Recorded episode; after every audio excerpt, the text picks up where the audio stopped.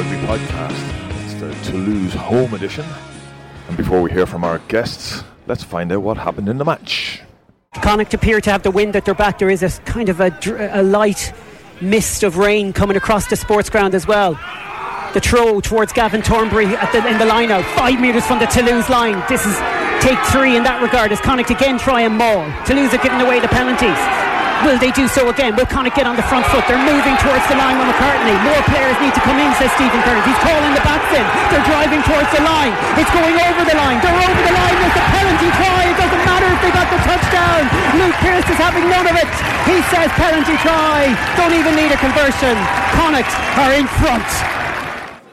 20 minutes gone. Connacht leads 7-5 with a conversion to come from Toulouse. It's been all action. Yeah, it certainly has. Two men in the bin. It's hard, it's physical. Connacht have had a little bit of dominance, so if Toulouse, it's ebbing and flowing. Toulouse maybe like a little bit more dangerous ball in hand, but Connacht have had a couple of good block downs where they've managed to drive Toulouse back into their 22. So if we go 7 each, it's probably a fair reflection on where we are. It's exactly what we expected. It certainly is. We'll talk again at halftime.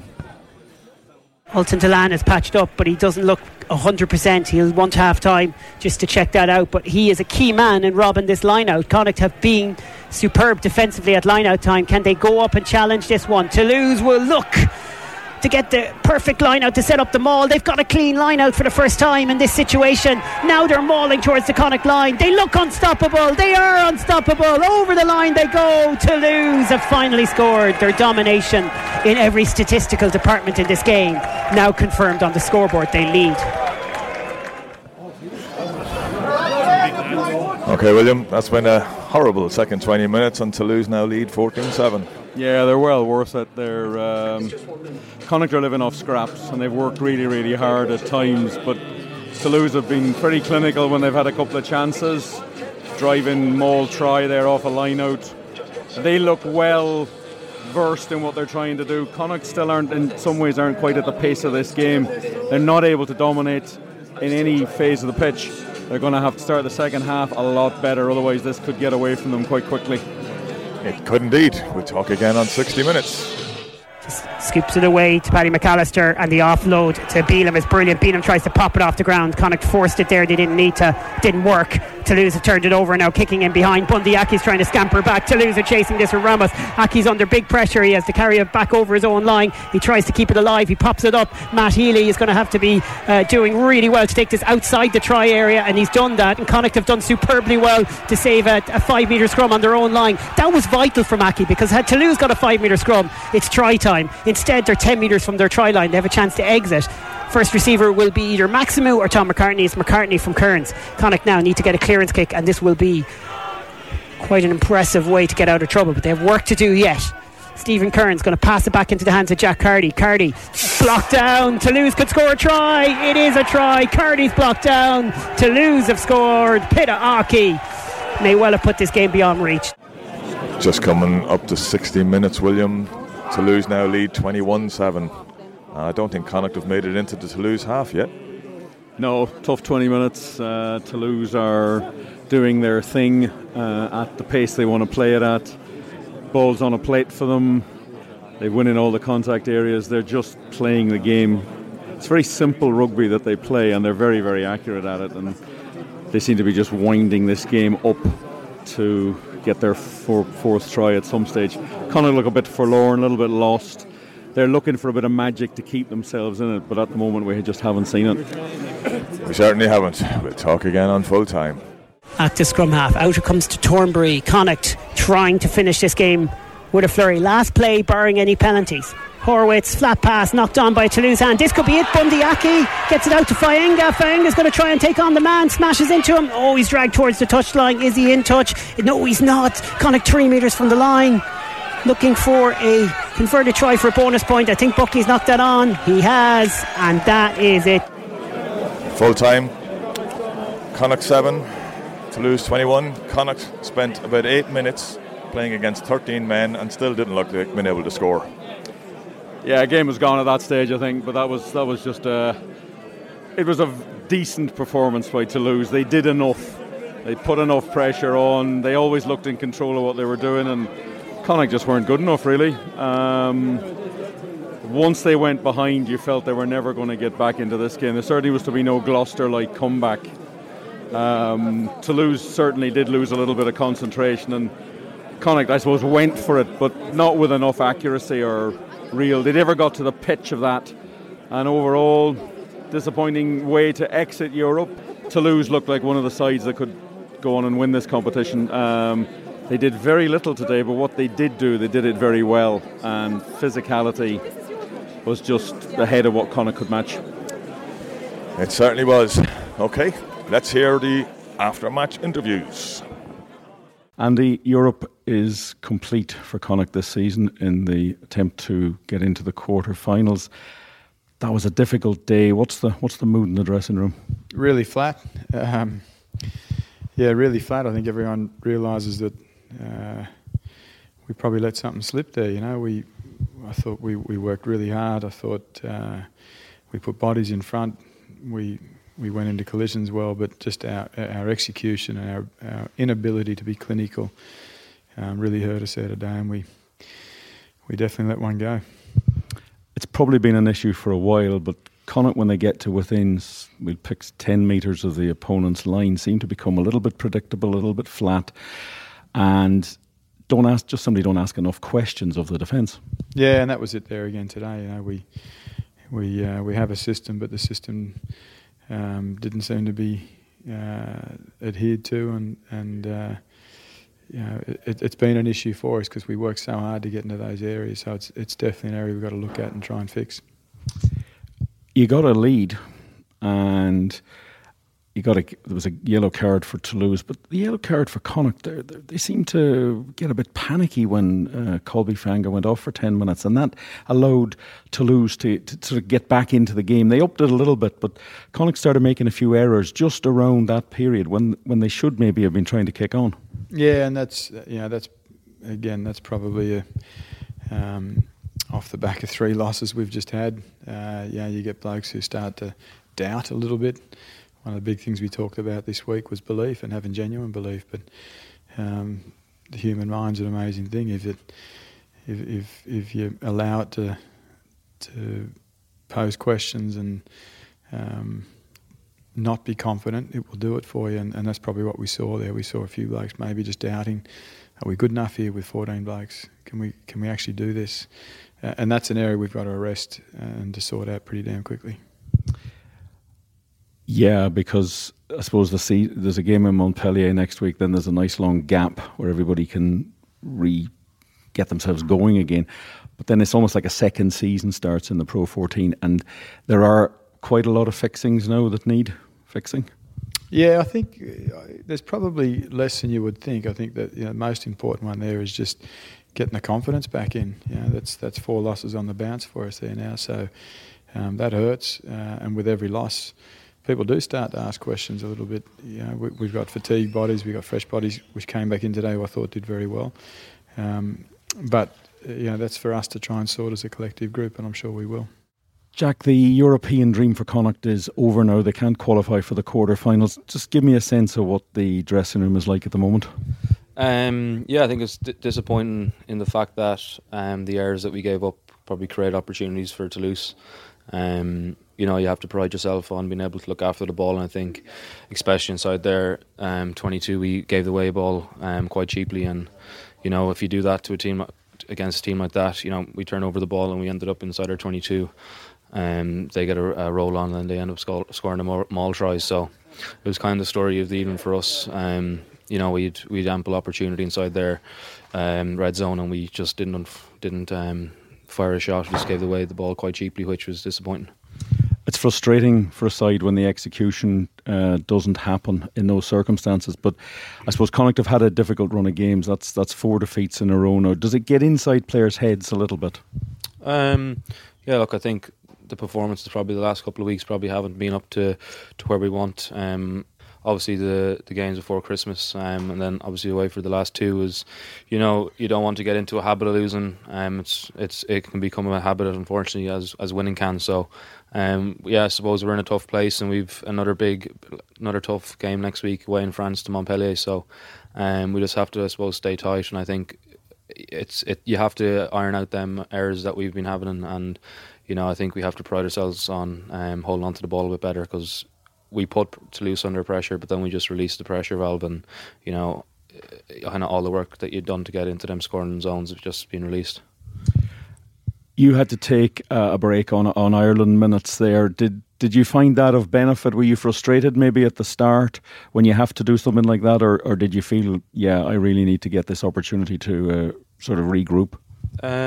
Yeah, I suppose initially it was because I probably knew that, and probably I foresaw that the break in 2 weeks' time was coming, so I kind of was wondering whether I really needed the break. I would have got it then, but look, it was when I was only away that I kind of thought that this is the right thing, that I needed a bit of a break mentally more so than physically, and I was rejuvenated coming back in this week, really looking forward to coming back in, where it may have been a bit stale kind of before that. So yeah, unfortunately I'm probably going to have another 2 weeks off in 2 weeks time, but I'll just have to take that. There is a break coming for Connacht. It's almost like a completely reset season. There's a long break, and then you're into some very serious Pro 14 games. So in that time, do you think there'll be a lot of effort made to fix what was going wrong maybe this evening, just in terms of getting, you know, as you say, in the red zone and actually converting it into scores? Yeah, I suppose it'll have to. You know, we spoke down there about our pride of holding on to the ball and the way we gave away the ball so cheaply. And you know, if you look back on the way Toulouse ended up scoring their try, we turned over the ball and close to their 22. They got a maul try from that turnover. Then they got a block down try from our mistake, and that's 14 points. You know what I mean? So I think it's probably what we're going to have to look at most over the next couple of weeks in terms of rectifying them, and then just you can see when we kind of. There were glimpses of it out there when we got our skill execution right, that we put teams under pressure, but I think we just released it too early or too easy. So joining us on the podcast this evening, I have Niall Sheil. That was tough, Niall. Very tough. Dave Finn. Yeah, wow. Damn, they're good. And a few stats will come in from Danny Deegan. How's it going? Niall, let's review the match. As somebody else to review the match? No, it's just shocking. Just terrible performance. Just absolutely so far away from the level that's required here. It's not funny now. Dave, can you give us any ray of hope? Yeah, we don't play Toulouse every week. Well, it was. I think what annoys me about it, and this is why I'm actually more annoyed about this than I was last week, is we actually could have, theoretically we could have done something, but if you are going, you can't just allow people to rob the ball off you that easily. You can't drop the ball because you've been hit by a big guy. There was intent, there was spirit, I suppose, but the execution was appalling, and there's no point saying otherwise. We were mentally and physically a yard behind them, and there was a lot of guys coming back, but I said it after last week's game. Some guys didn't have to be special. Tonight, Chesney Colby's on the pitch, doesn't have to be special. Thomas Ramos is on the pitch, doesn't have to be special. Dupont, who, to be fair, Niall has been raving about, didn't have to be special. Jerome Collino didn't have to be special, but was. I think their pack was superb. They'll feel annoyed they didn't get four tries. And if we're going to give out, I thought the worst bit of handling on the pitch was the big lock, dropped the ball over the line. He did indeed. Anyone in Toulouse excite you, Packie? Because you don't seem to want to talk too much about Connacht. I wonder who. I don't care. He's one of the top nines in the world now, and it's a pleasure to watch him play rugby here. He is so far ahead of anything we've seen over the last while. He is so constantly switched on. He's just an absolute joy to watch. Same as Kolbe. They're just complete joy to watch them. Notwithstanding they're playing against their team. So that was about the only enjoyable part of the game for me, I'm afraid. There was an enjoyable bit I'll talk about now in a second, but Danny's going to give us some stats just to show that what we saw did actually happen in stats. Yeah, Connacht conceded 23 turnovers over the whole game, compared to 15 for Toulouse. But another one is they conceded 8 penalties to Toulouse 14. So it wasn't that Connacht didn't have the chances or the ability to get into the 22. They got in 8 times and only scored once. So yeah, it's difficult to watch it. It was, and one of those penalties that Toulouse gave away saw Uje sent to the sideline, and as he got to the sideline, the crowd were sort of booing him, and then so he shrugs his shoulders, and the crowd boo louder. He shrugged his shoulders even more. It was hilarious. I was half expecting him to light up his jetain, and but I kind of felt sorry for him because he tried to hold Tiernan up for as long as he could and dropped him in. Weirdly, I was still mad about the fact that they gave away a penalty on the goal line, when we were about to, one of the few chances when we actually looked, we might score, and that wasn't a yellow card. Uje holds Tiernan up for 5 minutes and then dumps it on his head, and then. Look, I know what the rule says, but I don't think Zach Holmes went to hit Tiernan in the head deliberately and maliciously. And he'll now get 3 weeks off. He's lucky because I think, oh no, he's French. They're a French team. He'll be one of the few players to get 3 weeks who actually miss 3 games. So, the point on yes, he didn't mean to, but if he's tackling lower, he doesn't hit him in the head. That's what the whole thing is about. No contact with the head. Don't go trying to hit a guy high. Just it's so common now. You see guys go. Yes, but then you've got the situation where Kolbe doesn't get a red card because the guy had lowered himself and Tiernan was not upright. You know, if Tiernan is running back straight and he hits him in the head, then yes, absolutely, he should get the full 6 weeks. But I just think I think you have to take that into account. No, again, like going into contact, running into contact, the last thing you're going to do is stand upright. You have to have a little bit of a bend. You don't hit a guy around the shoulders anymore. You hit him in the midsection or lower. It's gone completely. It's like, yes, there was the choke tackle. It took away all the offloading. That's why all the guys are hitting high. But now they want to bring it back down. So you have to have guys just better defence. And when all the tacklers get knees to the head and hips to the head, we're going to see a change in game. Bad tackle technique is right. Anyway, that's not the point. The point is, Connacht didn't look as though they were going to be able to survive in this competition. And you'd have to question the skill levels. It's something I started to question a few weeks ago. Far too many mistakes, some of them made without being put under pressure. You just wonder whether the skills are being practiced hard enough, Packie. I don't know. I mean, I can kind of agree with Alan, but when they're beaten up so much in a game, you know, skill levels are as much mental as they are, you know, physical, practicing your technique, whatever. So I don't think they're not practicing that, but we have zero with Quinn Roux gone and Ultan is injured now. There's the power difference we have. We're so lacking in power, and it hasn't been addressed since. It hasn't been addressed in 3 years. It's not like it should have been. We need some. The reason Quinn Roux was injured is because he's absolutely emptying himself in every game. So he's trying to do the work of 2 or 3 men. All the other guys in the pack, you know, they're fine players. There's nothing wrong with them. But for me, the balance is really so far off. Look at our back row. It was Kolbe, Jared Butler and Paul Boyle. Neither of those are a power player. Not one of them. Gavin Thornbury isn't a power player. So, you know, we've Ultan, the back five of the pack. Ultan is the only guy there, which I'd consider him not that much of a power player either. Like, Quinn was doing all this job on his own. No, he's injured, and he's getting injured a fair bit. And it seems to me that these are the reasons behind these things. Granted, we're getting into the 22s fairly well, but then just execution after that is poor. But is execution down to the fact that we don't seem to be stressing the opposition defence in any way, shape or form? Toulouse seemed to get into place before our attack was in place most of the day. Fair enough, but I think that's as much down to the lack of power as anything, because we're not stressing them at a ruck. When we get into the 22, our ruck speed, counting for the crack, just rooks. Whenever we needed a quick rook ball, we never got it, and that's pure strength. I don't think it's to do with. Yeah, if you're not going forward, you're not going to win the game. I think there is a balance though, and Toulouse showed it, because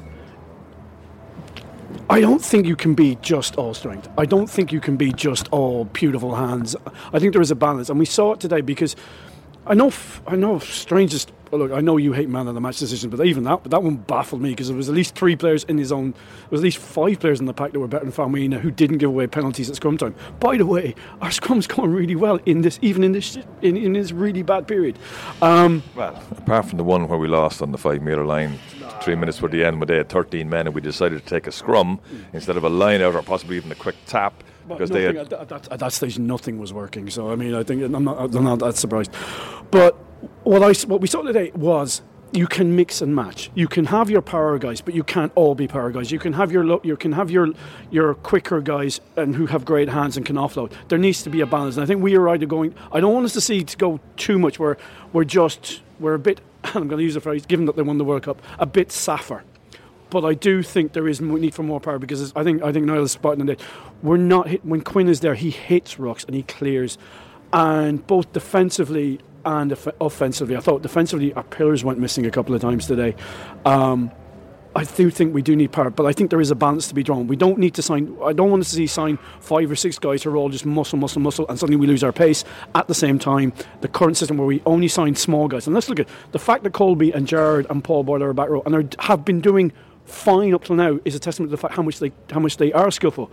But against teams like this, and we saw it against Munster, and we saw it to a certain degree against Leinster last week, but that was a whole different ball game. Bigger teams just blow us off the ball.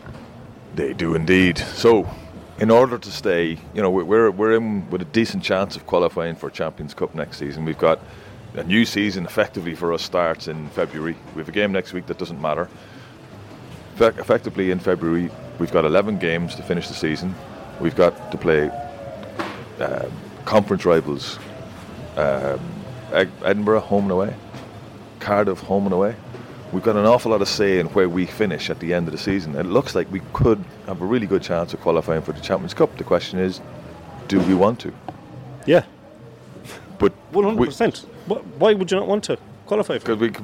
Because we're standing out there, we're looking at teams walking all over us. We're in bits now because of trying to be competitive in both Pro 14 and Champions Cup, and our team are falling apart. Yeah, but these are all these things, they all affect each other. So to sign the best players that we need to sign, we have to be in this competition. To get people to come in the gate in this, we have to be in this competition. To make this whole thing viable, this whole project feasible, you know, we have to be in this competition. We just have to. I can't see any other reason. Okay, I get what you're saying. In Severe's, like last season, maybe it masked our problem because we were in the Challenge Cup. You didn't always have to play your best players, so you were able to, you know, pile up your players for the season proper for the Pro 14. We just have to qualify for it. My worry is that now what's going to happen is guys are going to be overextended, we're going to get more injuries, and we're not going to come back with a full 23 or 30 players that we need to see out the season here. And that's my huge worry that I have for the squad at the minute. I hope we do. But so we need a few signings then. Some big players to come in, big physical and talented players. We're missing the likes of someone like a George Naupu. Yeah, but when George signed, he wasn't necessarily the biggest player. It wasn't the biggest name. I think if you're saying we should we qualify for the Champions Cup, of course you could, because otherwise you're basically saying, well, we're not good enough to compete with the better teams in our own league, and we are. We're just out of form at the moment through a combination of injuries and individual players just not performing at their own level. But I think you have to strive. If you go in with the mindset, oh well, maybe we're better off not going to the Champions League. We're going to finish last in our group. The Kings will overtake us. That's a shocking attitude. That I can't abide that sort of thing. I know I'm the mad lunatic going, we should be trying to win every competition, but we certainly should be trying to qualify as high up the table as we can and qualifying for this. Here's the thing, you're not. How much did we learn last year? We learnt an awful lot last year from playing the likes of Faf de Klerk, and we did get blown away by Power Over in Sale. This is a step up.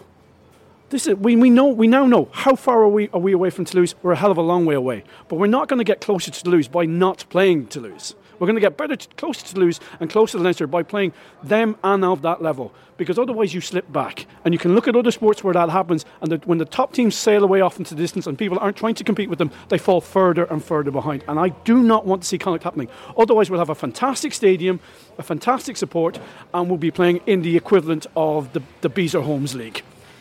Yeah, so the stadium is one of those things, and the training facilities that would help people get more people to sign and possibly play here. It was an interesting day on yesterday with the announcement, because initially the announcement was that Connacht only got 10 million. So there was a bit of a few, Twitter went a little bit mad with Connacht fans and certain people going a bit nuts saying that we don't have enough money. And all of a sudden another 10 million was found. Interesting day. Down the back of the sofa. That's where I always look. Listen, great day. It was tempered by that farce that was with the extra 10 million. There's an awful lot of other issues here. iPhone cannot understand or believe that there was 10 million awarded to the RDS to build on a stadium when there's another one less than a half a mile away. I just can't get it. And when the whole west of Ireland is crying out for a stadium, the west and northwest are crying out for a rugby stadium. It's not. It was only announced that there was 10 million. I'm just glad the extra 10 was done. But if nothing more, if it does nothing more, it'll just waken everybody's minds up to the fact that we will have to fight for everything. And it's probably a good thing that's happened, because that's the way it's going to be here from now on. Oh, I couldn't agree more. No, I think no. I still think we are getting 20 million for everything, which is what we asked for. But it's still 2 RDS stands. I think Niall has said on that we are not going to get anything easily. We're not going to get anything handed to us. We have to work hard, and I think it's a start. I think 20 million is the minimum we should expect, but it's there. We got 100% of what we asked for. Now we've got to use it right. We certainly do. Anyone got any other business before we sign off tonight? Because I think we've talked enough about a game I don't really want to talk about. Any other business, Niall? Yeah, it's all about Connacht. I'm not. I've been around for a few weeks. I've been away, but the issue with the squad for me is the biggest. It's the biggest problem we have here at the minute. We have loads of players. They're good players. They're good lads. We are balanced. What Dave was talking about earlier is seems so far off to me. It hasn't been addressed in a few years. I don't know why it hasn't been addressed in a few years. I'm not, I'm not a level 4 rugby coach, but to me, it seems that it should have been. And I hope to Christ it's done. It's going to be addressed this season coming. We certainly have to box clever with our signings. We're going to have to take punts on guys, from the Southern Hemisphere that mightn't have the biggest profiles as well. But I just can't understand this, how it's been left this way for so long. Anything from you, Dave? Well, to completely lower the tone, why is the clock for European games at ground level in the middle of the pitch? It was that way. And if you're going to put one there, can you put one somewhere else? Because I lost a minute today when I didn't realise the clock had stopped, and the touch judge, a cameraman, and at least 3 players were standing in front of it. Lads, either raise it higher. If you're going to have to put it there, can you put a second one in the corner? So there's 2 places where you can take your time. I have people in Wales and Switzerland ringing me going, your clock is wrong. Going, well, there's a linesman in the way. And I'm going to use the word linesman because they are linesmen, because they are men on the line. If they're lineswomen, that's because they're women on the line. They are not they're not assistant officials, because they seem to not assist anybody. So get out of the way of the clock if we're not going to move it. And if we're not going to move it, can we get a second one? Because you never know. Well, there is 2 clocks on this side of the field at either goal line. But that's no use to you because you can't see them. Exactly. All right. Danny, do you have any other business? One. Saw a good scheme. They brought in reusable cups for the pints. But the only thing, you can see all the signs, it says Heineken Cup, so I hope they keep that for the Pro 14 going forward. Indeed, yeah. Reusable cups, excellent. My only other business was the loudness of the ads for the EPCR, because they got turned down for the rest of this stuff, but for EPCR ads and for their music, it was absolutely deafening. It was horrendous, and it was the same when we were in Toulouse. It was the same when we were the last time we were here. EPCR seemed to want to deafen most of the fans. That is not the way to create an atmosphere, guys. The fans are able to do it themselves. Okay, we'll have a midweek podcast, and then we're off to Montpellier for a bit of a dead rubber.